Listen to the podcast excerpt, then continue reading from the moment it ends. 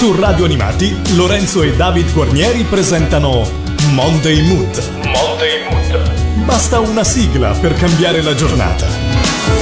Cari amici di Radio Animati, sta per iniziare una nuova puntata di Monday Mood, ovvero la trasmissione musicale di Radio Animati, dove vi faremo ascoltare tanta musica, una playlist che ogni settimana seleziono io, sempre insieme all'immancabile David Guarnieri da RTR 99. Ciao David! Ciao Lorenzo, ciao a tutti! Cominciamo subito in musica anche questa puntata di Monday Mood, perché lo sappiamo, il nostro obiettivo è quello di cercare di cambiare un po' l'umore di queste settimane che sono un po' pesanti, eh? Abbastanza.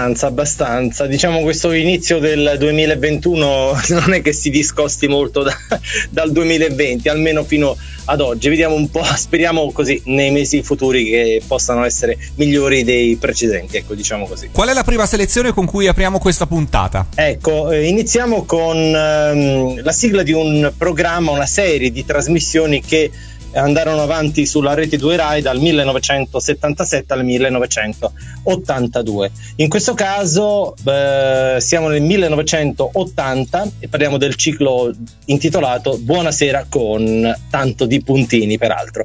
In questo caso la serie era con protagonista un celebre attore famoso davvero in tutto il mondo negli anni 50 e 60, parliamo di Rossano Brazzi. Precisamente il periodo di messa in onda andò dal 12 maggio al 14 giugno del 1980, un varietà, diciamo una specie di talk con anche delle scenette con Rossano Brazzi e tanti ospiti presenti puntata dopo puntata, e all'interno di questo programma andò in onda il telefilm I ragazzi del sabato sera, interpretato da Gabe Kaplan e da John Travolta, e fu tra l'altro la serie che lanciò negli States Travolta. La sigla di questa trasmissione televisiva si intitolava Mama No, un motivo interpretato da una giovane cantante della Patto Records, che insomma il nostro Lorenzo conosce benissimo, no?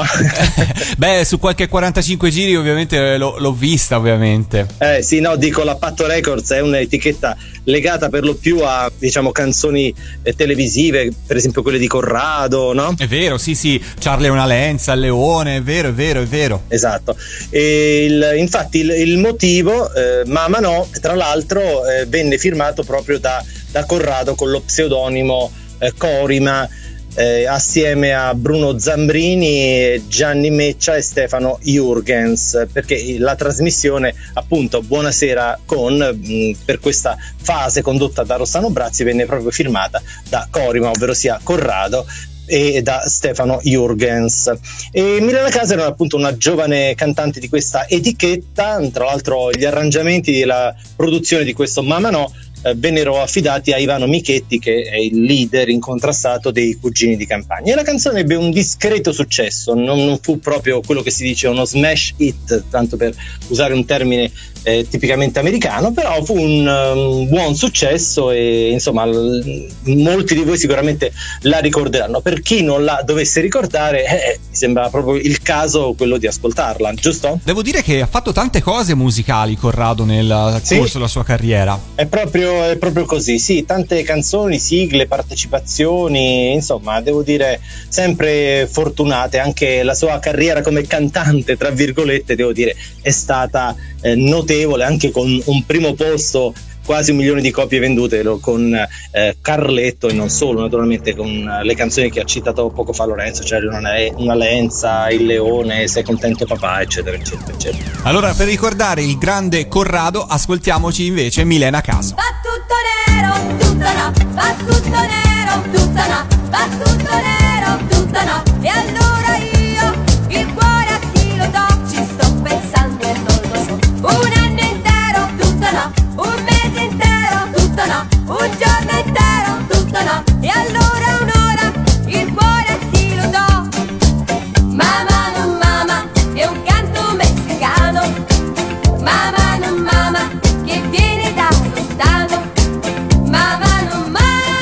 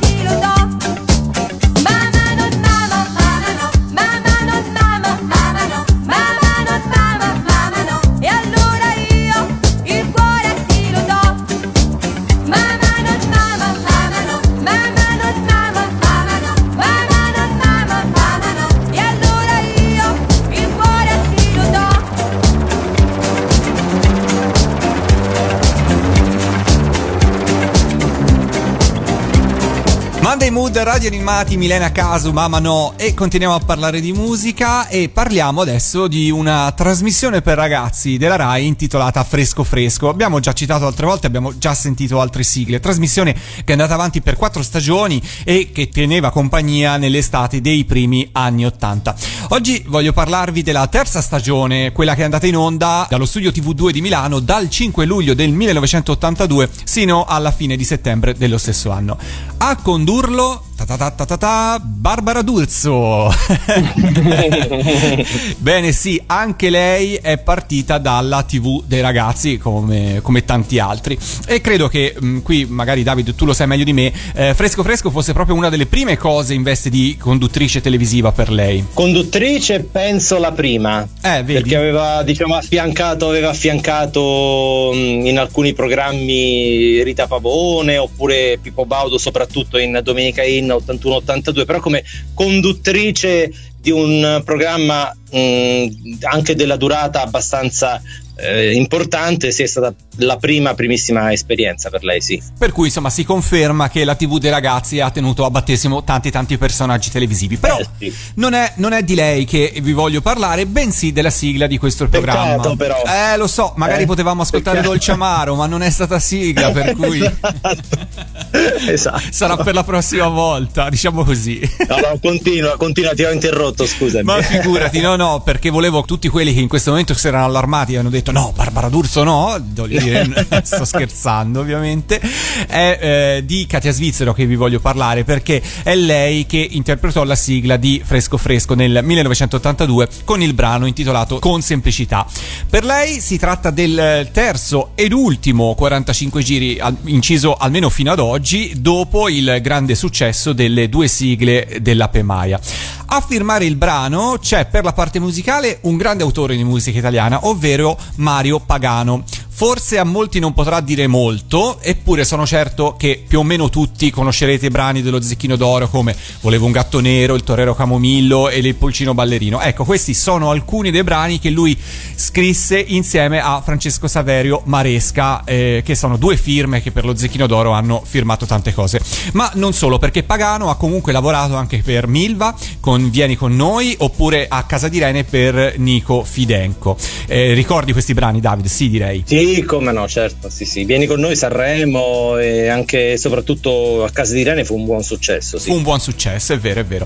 Il testo di Con Semplicità è estremamente estivo, è firmato da Adriana Rizzo, che faceva parte del duo, e questo è più difficile da ricordarselo, Manuel Manu, che avevano interpretato la sigla di Fresco Fresco proprio nella 1ª stagione, quella del 1980, e si intitolava E strano ti amo. Noi però ci fermiamo nel 1982 e ci ascoltiamo Katia Svizzero con il suo ultimo, fino ad oggi, 45 giri. Con semplicità, una maglietta, un paio di jeans, io e te.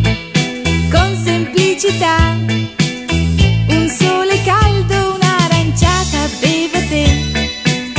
Proprio in quel posto dove presi quel caffè.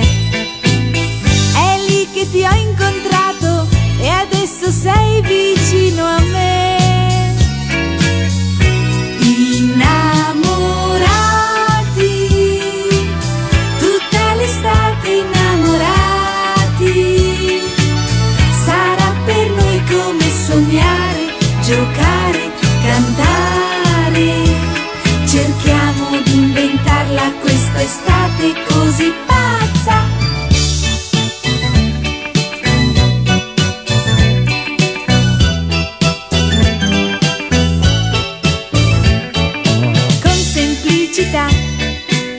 Immaginarci sulle spiagge delle Hawaii, con semplicità, sentirsi come i grandi divi di Hollywood.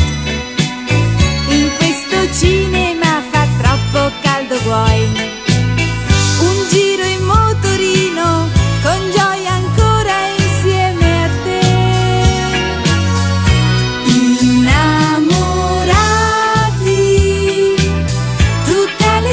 Innamorati, sarà per noi come sognare, giocare, cantare. Cerchiamo di inventarla un'estate così pazza, con semplicità. Andiamo questa sera in discoteca, vuoi? Con semplicità. Balliamo ancora insieme, che felicità.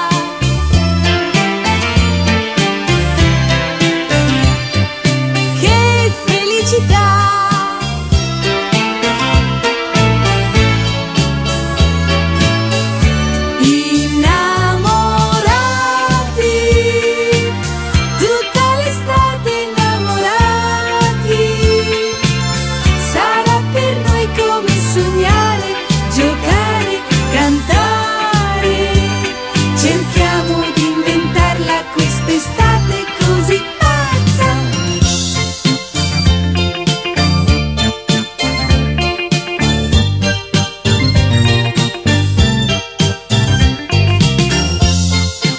Katia Svizzero con semplicità, sigla di Fresco Fresco 1982, condotto da Barbara D'Urso. E adesso una cosa completamente diversa, ma sta anche qui poi il bello, no? Lo spaziare da un genere a un altro, tra periodi e altri, tra cose di un certo tipo a livello televisivo ad un altro, e anche dal punto di vista musicale ovviamente. 1968, nella primavera di questo anno va in onda sul primo canale Rai, la Rai 1 di oggi, precisamente dal 4 maggio al 22 giugno, una commedia musicale western intitolata Non cantare spara, protagonisti assoluti il Quartetto Cetra.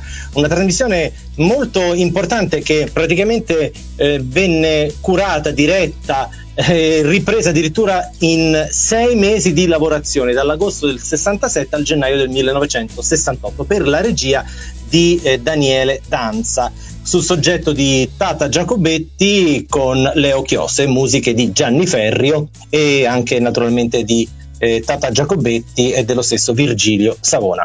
La trasmissione, questo western ambientato ad Abilene, vede appunto protagonisti il Quartetto Cetra, affiancati da altri attori importanti come Luigi Vannucchi, Isabella Biagini, Enrico Simonetti, Nando Gazzolo, Luisella Boni, che era moglie peraltro di Daniele D'Anza, Carlo Romano, Renzo Palmer, Aroldo Thieri, addirittura Shel Shapiro dei Rocks, che interpreta un capo dei Cherokee. E poi ci sono anche delle guest star, per esempio Giorgio Gaber e Raffaele Pisu, e soprattutto in una puntata c'è Mina, che interpreta una cantante da saloon. Ma c'è anche una cosa abbastanza curiosa a livello tecnico di questo programma, abbastanza indicativa, che il cameraman, pensate un po', di questa trasmissione fu niente meno che Vittorio Storaro, ovvero sia il signore della luce, che addirittura arrivò a vincere 3 Oscar nel corso degli anni per capolavori come Apocalypse Now di Francis Ford Coppola, Reds di Warren Beatty e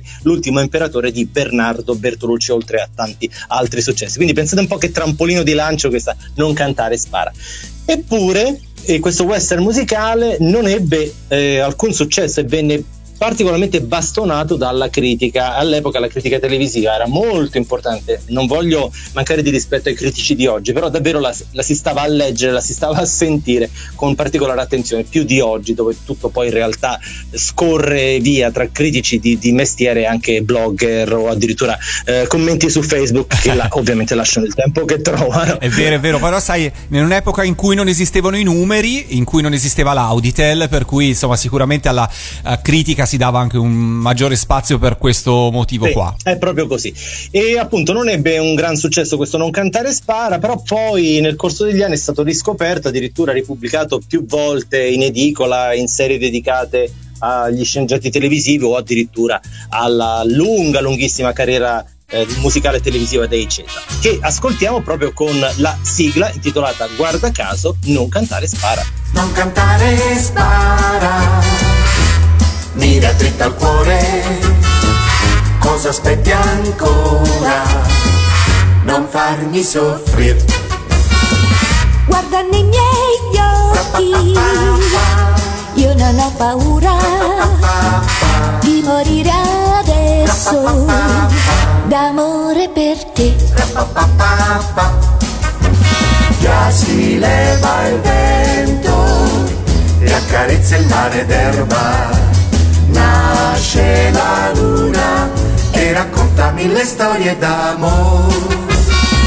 Non cantare spara, spegni quella luna, questa notte voglio morire per te.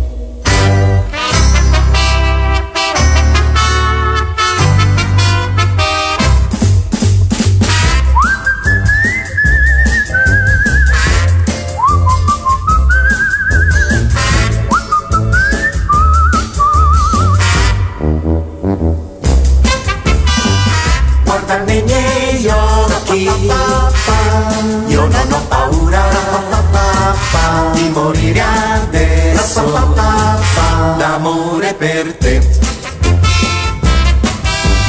Già si leva il vento e accarezza il mare d'erba, nasce la luna e racconta mille storie d'amore. Non cantare spara, spegni quella luna, questa notte voglio morire per te. Questa notte voglio morire per te.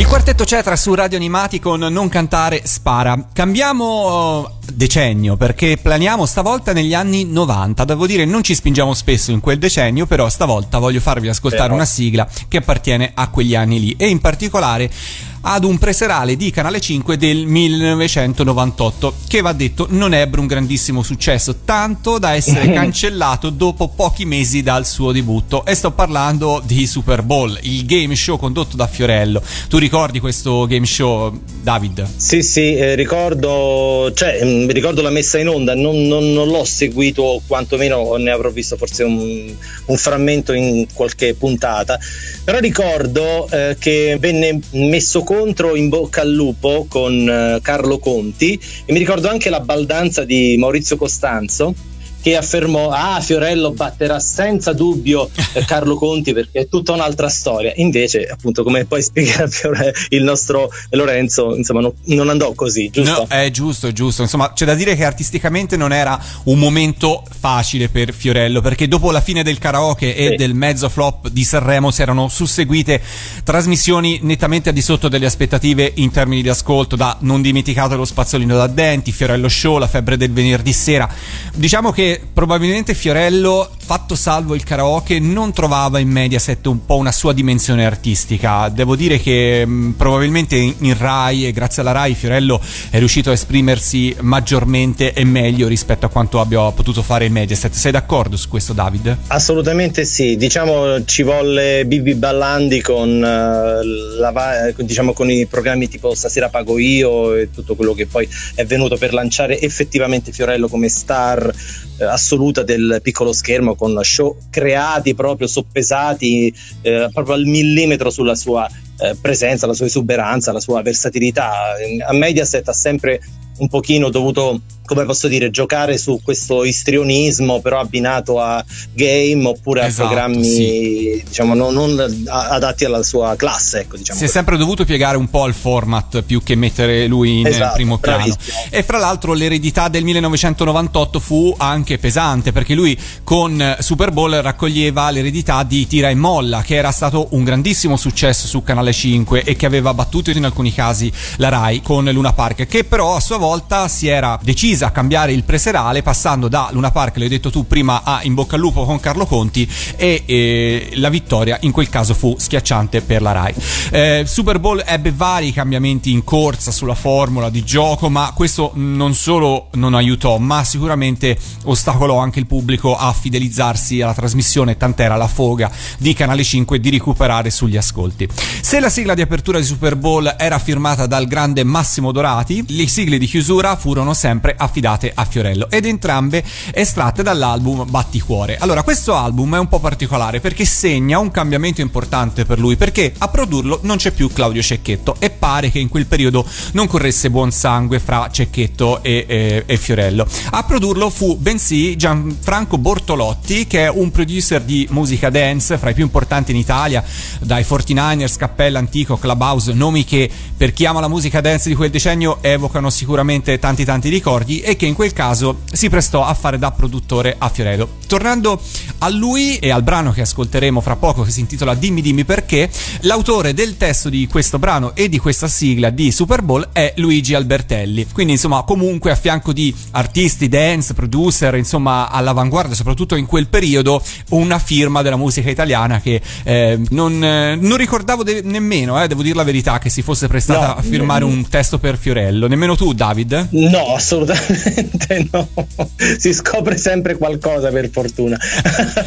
Esatto. E comunque va detto che nonostante questo l'album non fu un grande successo, no, e sarà ad oggi l'ultimo album di brani originali realizzato dallo showman siciliano, per cui pensate un po', dal 1998. Se non erro, diciamo l'unica nota positiva di questo programma Super Bowl è il debutto di Filippa Lagerbach, giusto? Giusto, era con lei, era con Fiorello, insomma oggi si direbbe Valletta, un po' riduttivo, comunque sì, era proprio nel cast della trasmissione. Sì, l'unica cosa diciamo che oggi forse si ricorda, ma questa presenza, una bella ragazza che oggi vediamo ancora con Fabio Fazio in un ruolo diverso, però la vediamo sempre in TV. Sì, è stato sicuramente il suo battesimo televisivo. E a chiudere quella trasmissione era il brano che ci ascoltiamo adesso. Dimmi dimmi perché, dimmi dimmi perché questo mondo non è uguale a te.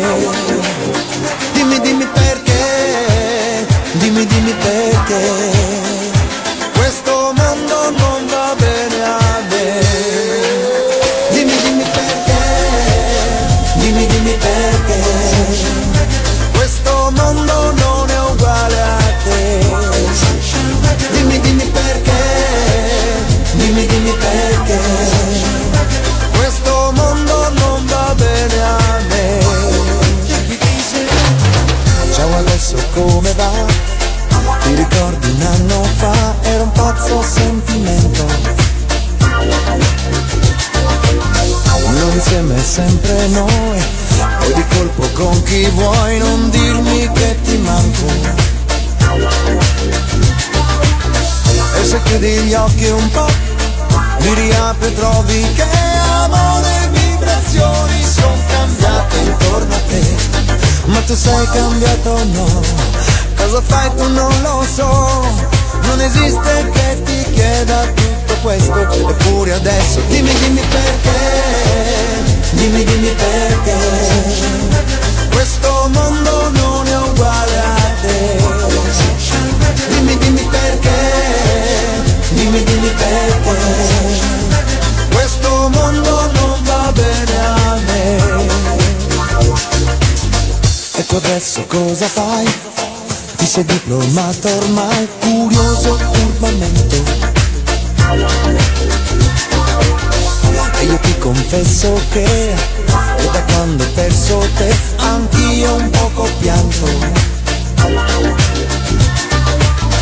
Tu sei bella più che mai, io ti voglio e tu lo sai. Fingiamo che adesso stiamo insieme ancora noi. Non so più che giorno è, basta viverlo con te.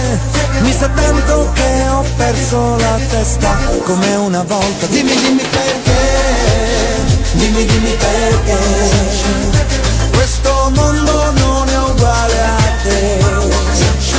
Dimmi dimmi perché, dimmi dimmi perché questo mondo non va bene a me. Dimmi dimmi perché, dimmi dimmi perché questo mondo non è uguale a te. Dimmi dimmi perché, dimmi dimmi perché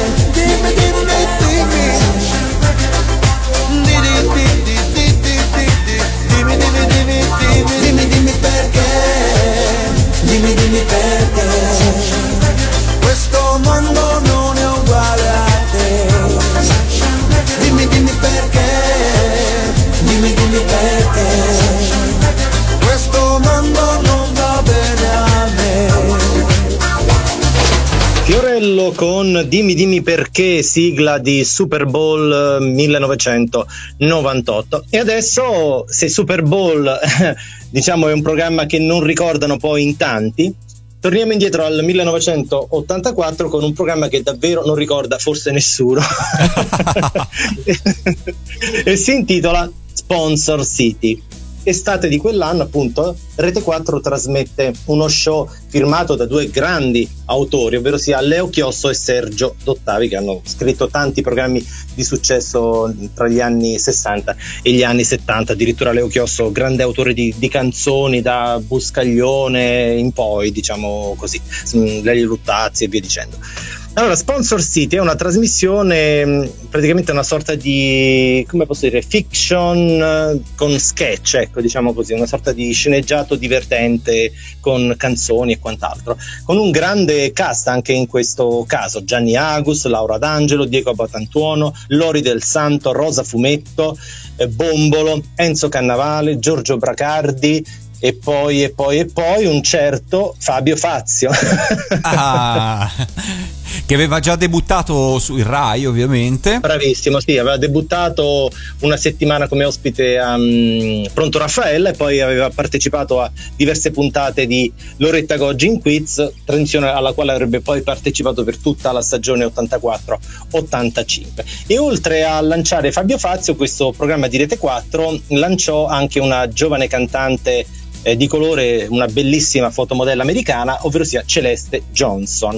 Anche lei ha avuto un piccolo momento di popolarità nell'84-85, partecipando tra le 8 prime donne di Premiatissima, la trasmissione del sabato sera di Canale 5, e poi anche in altri programmi come Buona Domenica, come Risatissime, eccetera eccetera. Una bellissima ragazza con una bellissima voce, che poi non ha avuto un successo travolgente, ma era sicuramente molto dotata sia dal punto di vista vocale anche dal punto di vista fisico. Ebbene, questa trasmissione, come vi ho detto, non ha avuto alcun successo ed è passata completamente inosservata. Anche la sigla cantata proprio da Celeste, che chiudeva ogni settimana questo spettacolo di Rete 4, intitolata Lascia che sia. Infatti Celeste la ripresentò poi addirittura un anno dopo al Festival Bar, appunto quello del 1985, dove comunque non passò inosservata. Evidentemente il palcoscenico televisivo non servì molto per questa canzone gradevole che vi vogliamo ripresentare in questo caso. Celeste Johnson è uno di quei personaggi che secondo me è apparso dal niente, cioè lei è arrivata in TV, ha fatto dei dischi ma non ha un background, cioè fra l'altro no. Lei aveva un background di modella statunitense, addirittura sì. Era, mi pare, anche una sportiva se non sbaglio, però sì. Esatto. Però ti dici, ma ok, ma prima di allora dov'è che hai fatto gavetta? Cioè, qual è il tuo passato? È un mistero il passato di Celeste Johnson per me. Esatto, sì, è vero. Potremmo rivolgerci a Lasciarelli, non lo so. Magari sì, glielo chiediamo. Sveliamo qualcosa sul passato oscuro di Celeste Johnson. Ma anche sul presente. Anche sul presente, giusto. Che fine ha fatto Celeste Johnson?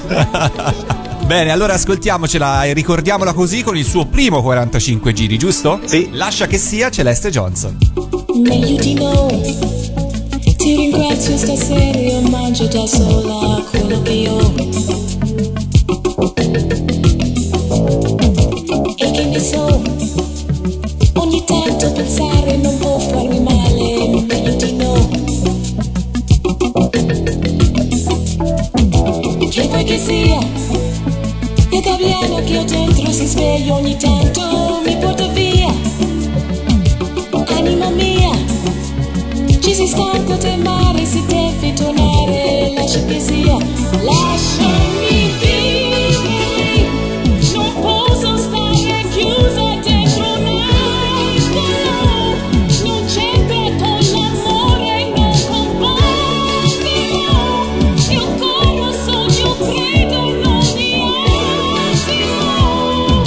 Be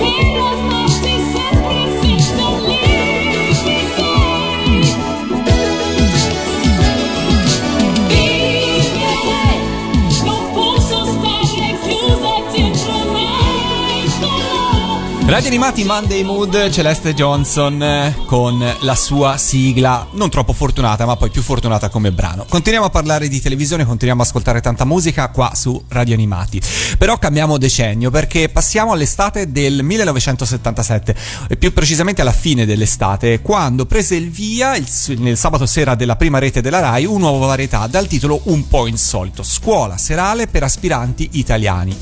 Devo dire che, anche se insolito, il titolo definiva bene la struttura di quella che era sostanzialmente un programma fra il comico e il musicale. Ti ricordi questo programma, David?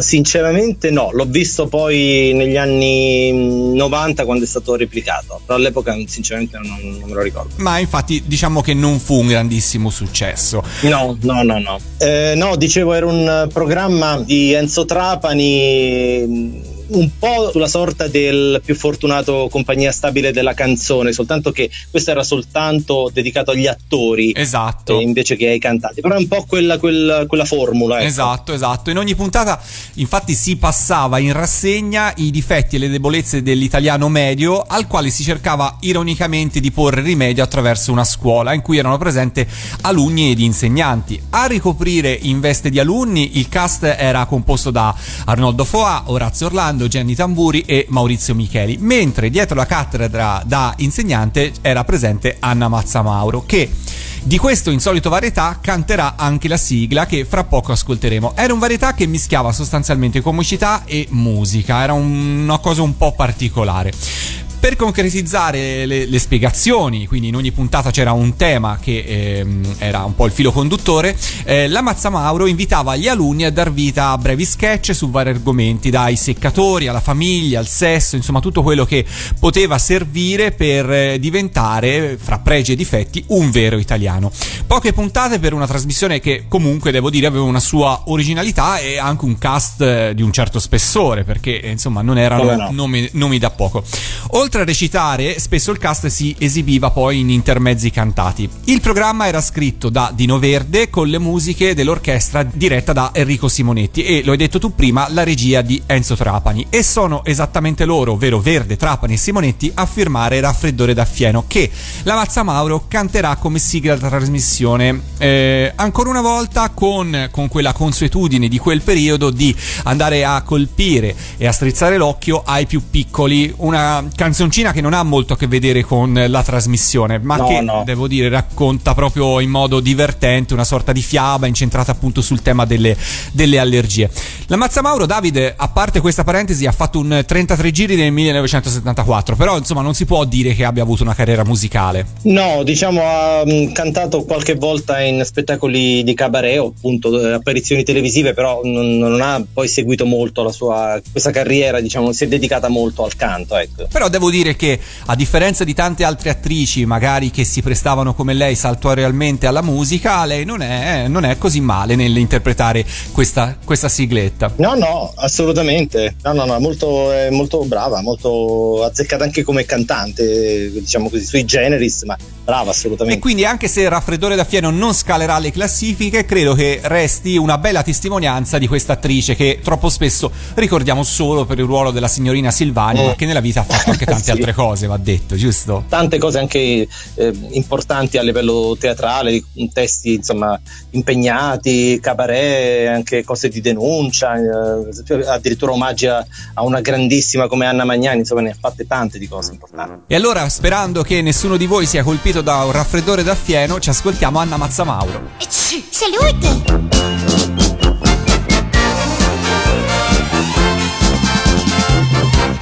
Salute. Sono una strega sbarabegola che barava che vegola, un destino tragico incombe su di me, per voler di un orco perfido, sì perfido, resa più sensibile al polline dei fiori. Io ho il raffreddore da fieno che da tempo lontano starnutire mi fa. Io guarisco solo in un caso, solo se se qualcuno sul naso un bacione mi dà. Io ho il raffreddore da fieno che da tempo lontano starnutire mi fa. Io guarisco solo in un caso, solo se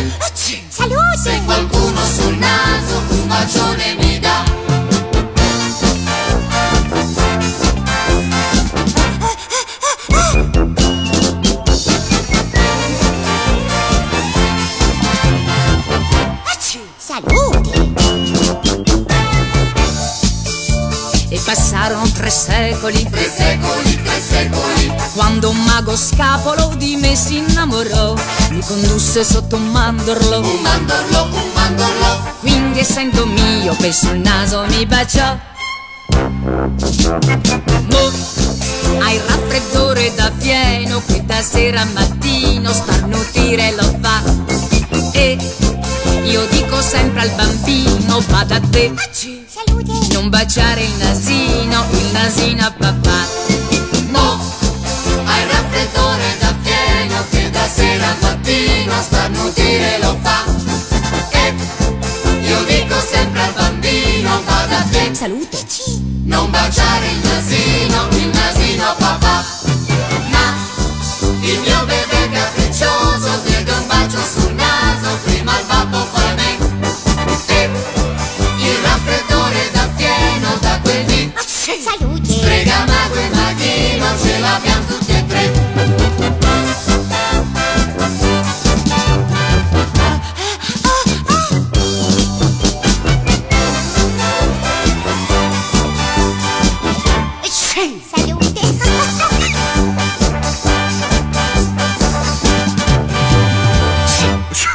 Anna Mazzamauro con Raffreddore da fieno, sigla di Scuola serale per aspiranti italiani di Enzo Trapani del 1977. Lorenzo, io rimarrei in questo anno, che dici? Benissimo, restiamo pure in quell'anno. E cambiamo però atmosfera, perché da un varietà ci trasferiamo al cinema, diciamo così, con un appuntamento con il cinema intitolato Dolly, una trasmissione in cui settimana dopo settimana si passavano, diciamo, in rassegna le uscite dei film più importanti di quel periodo. È una trasmissione curata da un grande esperto di cinema, un grande giornalista, anche conduttore, come Claudio Giffava e Sandro Spina. La sigla venne interpretata da Adriano Celentano. Celentano non ha interpretato tantissime sigle televisive, sei d'accordo Lorenzo? Sì, è vero, sono d'accordo, soprattutto paragonato a Mina, che insomma ha percorso con lui, certo, una grossissima fetta della carriera artistica. C'è una grossissima disparità fra loro due. Esatto, esatto. Però si concesse alla Rai appunto in questo 1977 interpretando due motivi diversissimi, due motivi americani celeberrimi ma completamente diversi: A Woman in Love e Rock Around the Clock. A Woman in Love è una canzone di Frank Lusser, scritta per l'adattamento cinematografico del celebre musical americano Guys and Dolls, ovvero sia Bulli e Pupe, un film interpretato da Marlon Brando, Frank Sinatra, Gene Simmons e Vivian Blaine. E a interpretare questa canzone nel 1955 fu, come cantante, proprio da Marlon Brando, che diciamo così non sconvolse più di tanto in veste di cantante, però ebbe così la fortuna di lanciare una canzone che fu subito un grande successo, un grande classico. Poi questa canzone è, diciamo, il 90% di questo pezzo è formata da Woman in Love nell'incisione di Celentano, però come si suol dire, ad un tratto sbuca questo rock and roll travolgente che si intitola proprio Rock Around the Clock, che venne lanciata nel 54 da Bill Haley e poi anche dallo stesso Celentano, proprio quasi in erba. Tant'è vero che poi in questa curiosa incisione abbinata con A Woman in Love, però Celentano la rifece in un altro senso nel 1987 per la sigla iniziale di Fantastico 8, che era L'ultimo gigante. Anche lì sbucava tutto un tratto Rock Around the Clock, evidentemente è uno dei motivi a cui Celentano è più affezionato.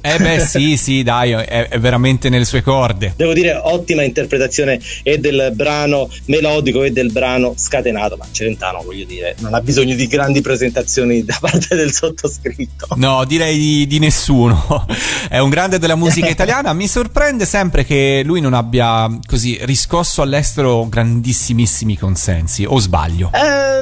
Sì, a parte qualche successo in Spagna, in Germania, in Francia, sì, diciamo i paesi di lingua inglese non l'hanno mai molto seguito, ecco, non è riuscito mai a farsi adottare anche da loro, malgrado un temperamento indiscusso, insomma, una originalità che secondo noi avrebbe funzionato anche in America soprattutto. Noi ce l'ascoltiamo su Radio Animati per Monday Monday. Your eyes are the eyes of a woman in love. They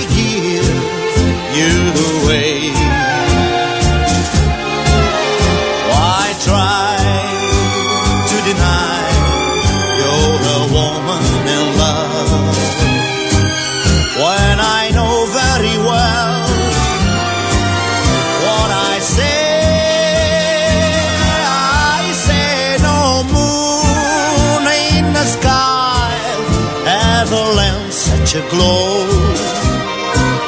Some flame deep within made it shine. Those eyes are the eyes of a woman in love, and may the gaze evermore into mine.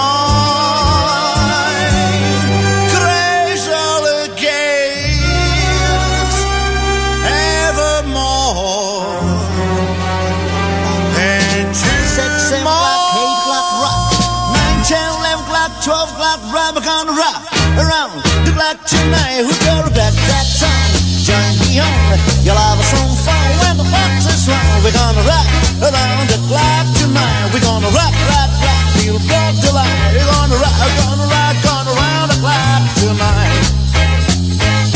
On the clock nights 2, 3, and 4 of tomorrow's road. We're young for more. We're gonna rock around the clock tonight. We're gonna rock, rock, rock till broad daylight. We're gonna rock.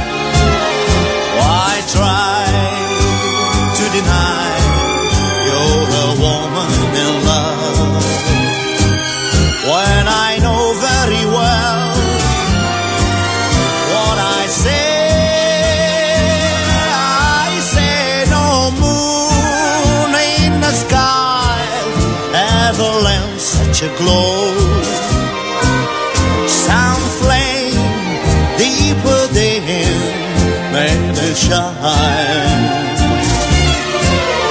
Those eyes are the eyes of a woman in love, and may the gaze evermore into mine.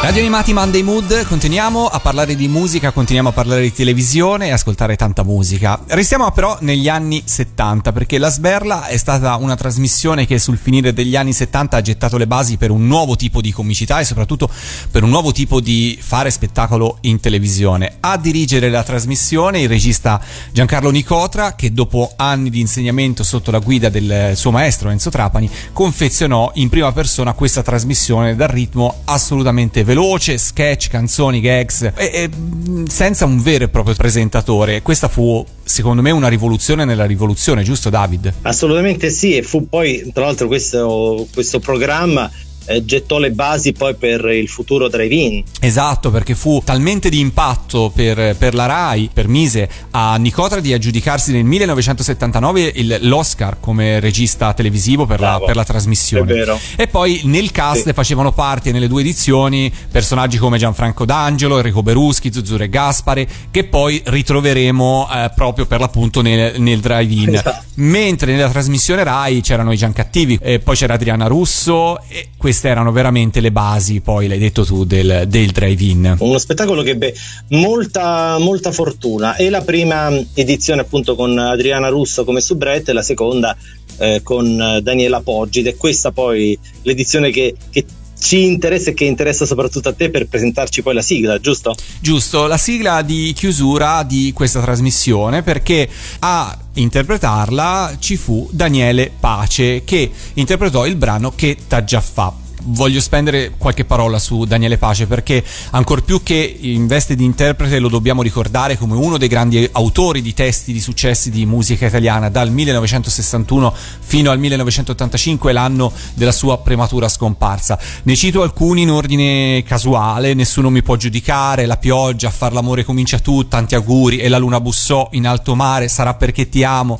E poi anche un brano forse non così conosciuto, Alla fine della strada di Orietta Berti, che poi divenne un grandissimo successo internazionale. Venne ripresa, se non sbaglio, anche da Tom Jones, giusto? Esatto, sì, si intitolava Love Me Tonight, sì. Un autore che ha fatto sì che la musica italiana girasse nel mondo. E poi ovviamente va ricordato anche per il suo progetto degli Squallor insieme a Totò Savio, Giancarlo Bigazzi, Alfredo Cerruti ed Elio Gariboldi.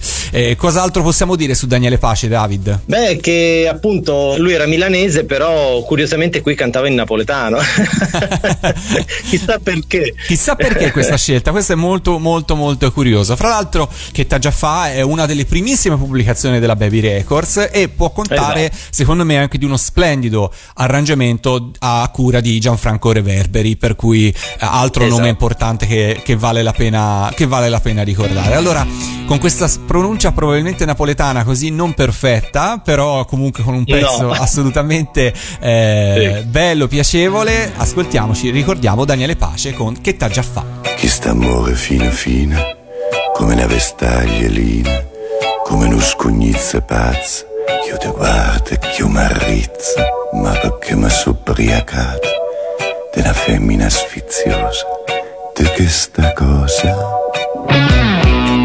Io che te facevo santa e tu non capivi niente, io muovevo e tu rive, va fammo cacchi de viva, ma perché non mi vo bene, perché...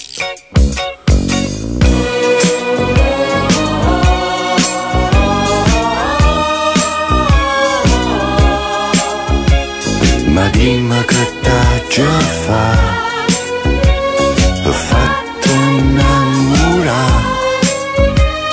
fatto innamorare, ma dimmi che t'ha già fatto.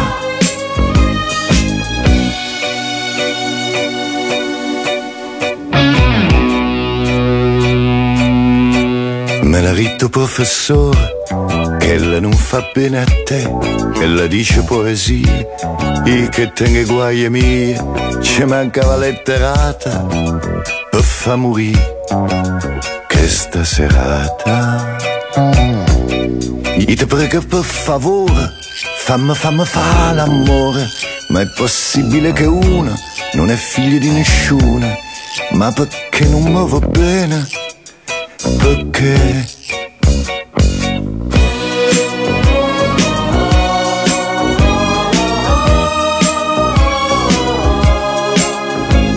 Ma dimmi che t'ha già fatto innamorare, l'ho fatto innamorare, ma dimmi che t'ha già fatto.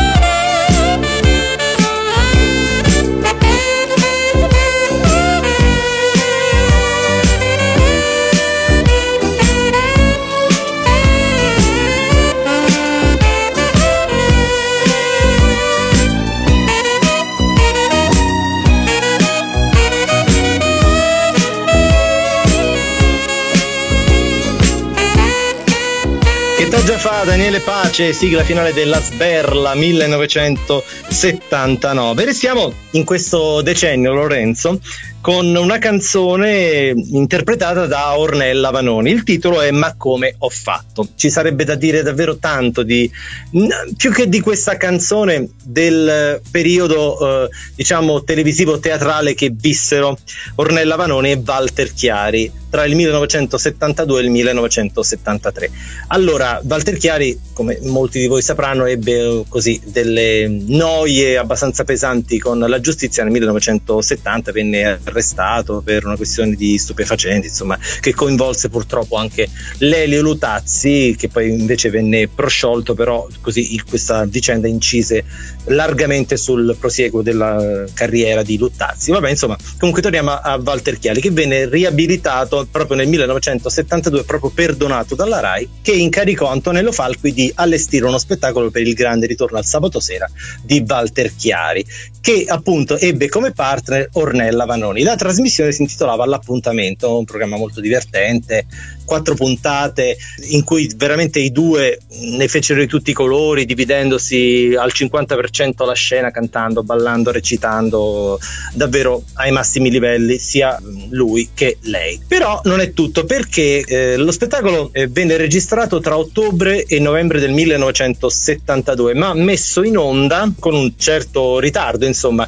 a febbraio del 1973. Addirittura in quegli anni si registrarono programmi in primavera che andavano in onda poi magari alla fine dell'anno o addirittura all'inizio dell'anno seguente. Era un po' diverso il modo di concepire la televisione rispetto ai nostri giorni. Ma secondo te perché, David, questo? Perché c'era necessità di controllare la qualità? Per quale motivo? No, secondo me proprio per avere proprio i magazzini pronti per avere degli spettacoli confezionati con la cura, con il tempo necessario per farli, perché soprattutto i programmi di Antonello Falqui erano curati veramente fino al minimo dettaglio, e quindi forse ci voleva un certo tempo per poterli realizzare. Addirittura certo. Il ribaltone, tanto per citarne un altro di Falqui, venne registrato ad aprile del 1978 e poi mandato in onda ad ottobre dello stesso anno, o Palcoscenico dell'80, che venne appunto girato anche lì aprile-maggio 80 e trasmesso poi alla fine di dicembre dell'80, inizio 81, quindi pensate un po',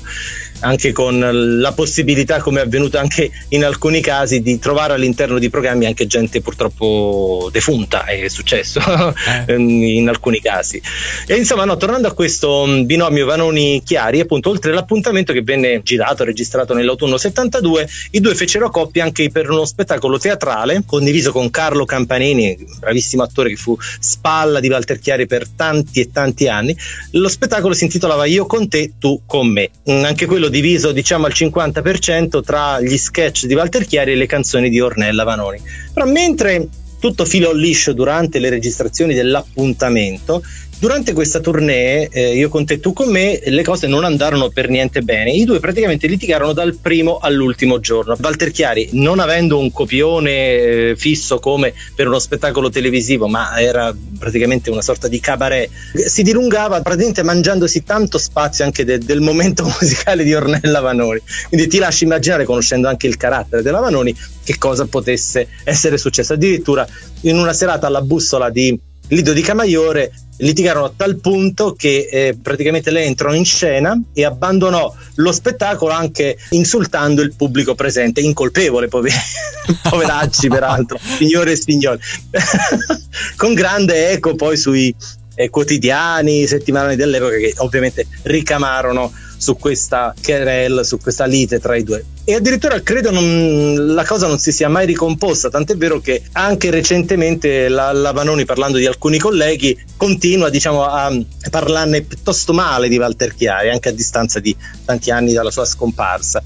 Vabbè, insomma, sappiamo, la Vanoni è un tipo particolare. Molto, molto, molto. Tornando però all'appuntamento, appunto lo spettacolo, molto piacevole, ebbe come sigla finale questa canzone di Bruno Canfora, intitolata Ma come ho fatto, con un pezzo molto melodico, sentimentale ma anche ironico, se vogliamo, con il testo curato come tutto lo spettacolo da Leo Chiosso, ritorniamo a nominarlo, e Gustavo Palazzo.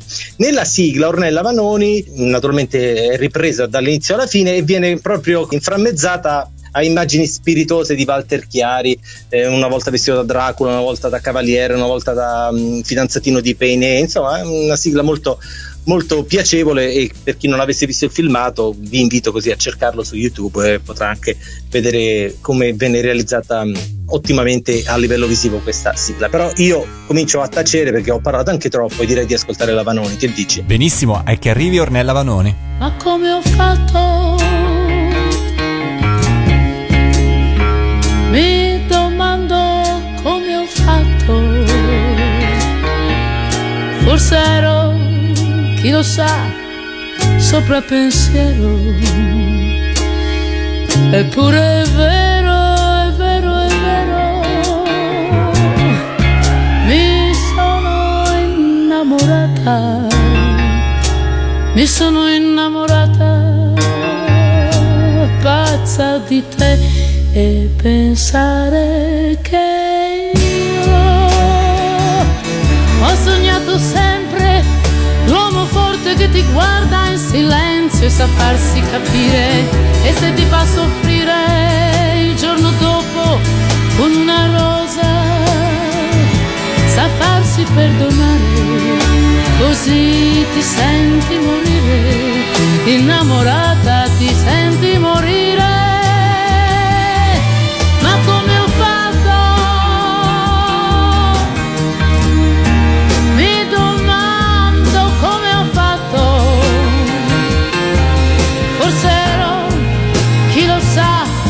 Sopra pensiero, eppure è vero, è vero, è vero, mi sono innamorata, mi sono innamorata pazza di te. E pensare che io voglio avere un uomo da capire che ogni giorno che passa tu lo devi scoprire, ma se gli vuoi parlare dei tuoi problemi ti sta a sentire e tu ci puoi contare, così ti senti morire, innamorata ti senti morire. E pensare che io sogno sempre l'uomo che di notte ti accarezza e ti sveglia per parlarti d'amore e fa della tua vita di tutti i giorni un'avventura da non dimenticare, così ti senti morire, innamorata ti senti morire. Ma come ho fatto? Mi domando come ho fatto, forse chi lo sa, sopra pensiero, eppure è vero, è vero, è vero, è vero, è vero, mi sono innamorata,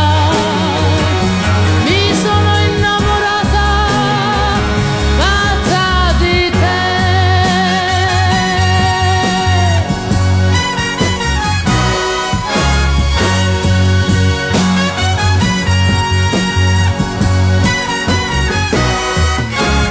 Ornella Vanoni in questa puntata di Monday Mood, in cui saltiamo veramente da un genere all'altro, da un artista, da un decennio, vero David? In questa puntata non ci facciamo mancare niente. Sì, davvero.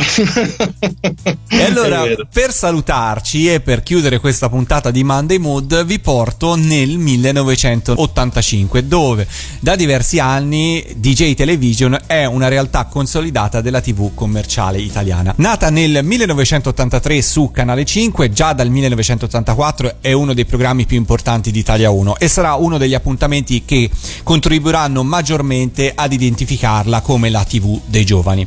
Ovviamente ad orchestrare la DJ's Gang c'è Claudio Cecchetto, che trasporta in TV un pezzo della sua radio DJ per aiutarla a crescere e raggiungere un pubblico sempre più vasto. Nel 1985 all'attività di conduttore e disc jockey Claudio Cecchetto ha iniziato anche quella di talent scout, anche se forse era un po' presto per definirlo così. Certo, nel 1984, l'anno precedente, People from Ibiza è stato un grandissimo successo, ma il bello dovrà ancora venire. Fra i primi artisti a credere nelle doti di talent scout di Cecchetto c'è anche una band anconetana che decide di tentare il tutto e per tutto e di mandare in avanscoperta il loro frontman Remo Zito, proponendo a Claudio il brano da loro appena registrato intitolato Diamond. Il brano fa centro nel cuore di Cecchetto, che decide quindi di produrlo e di metterlo come nuova sigla di DJ Television. Il brano viene pubblicato al dicembre del 1985, ma a febbraio del 1986 il 45 giri è già ai vertici delle classifiche di vendita e resterà negli anni sicuramente la sigla più amata del programma, oltre che, devo dire, uno dei grandi classici della dance made in Italy degli anni 80. Tu ricordi Diamond, David? Assolutamente sì, come no, sì, perfettamente. Ricordo anche quando arrivò prima in classifica nella hit parade, tanto per intenderci, di Disco Ring, e devo dire che per una sigla legata alle reti Fininvest forse fu la prima volta, mi sbaglio, Lorenzo? Secondo me non stai sbagliando, effettivamente. Mi sa di sì. Mi sa proprio anche a me. Comunque va detto che i Via Verdi, pur essendo ancora oggi in attività, non riusciranno a abissare il successo di Diamond e soprattutto non arriveranno mai ad avere grandi riscontri in Inghilterra, che all'epoca era importante. Riuscire a scalare la classifica inglese era veramente una cosa molto molto difficile, e devo dire che in pochi ci riusciranno nel corso degli anni 80. È divertente un aneddoto che racconta Claudio Cecchetto nel suo libro, legato appunto a Diamond. Quando lui propose il brano a un'etichetta inglese per pubblicarlo in Inghilterra, loro ascoltarono il brano e dissero: carino, ma che lingua cantano? Quindi diciamo che che probabilmente la pronuncia inglese era quasi peggio della mia, per cui non andò molto bene.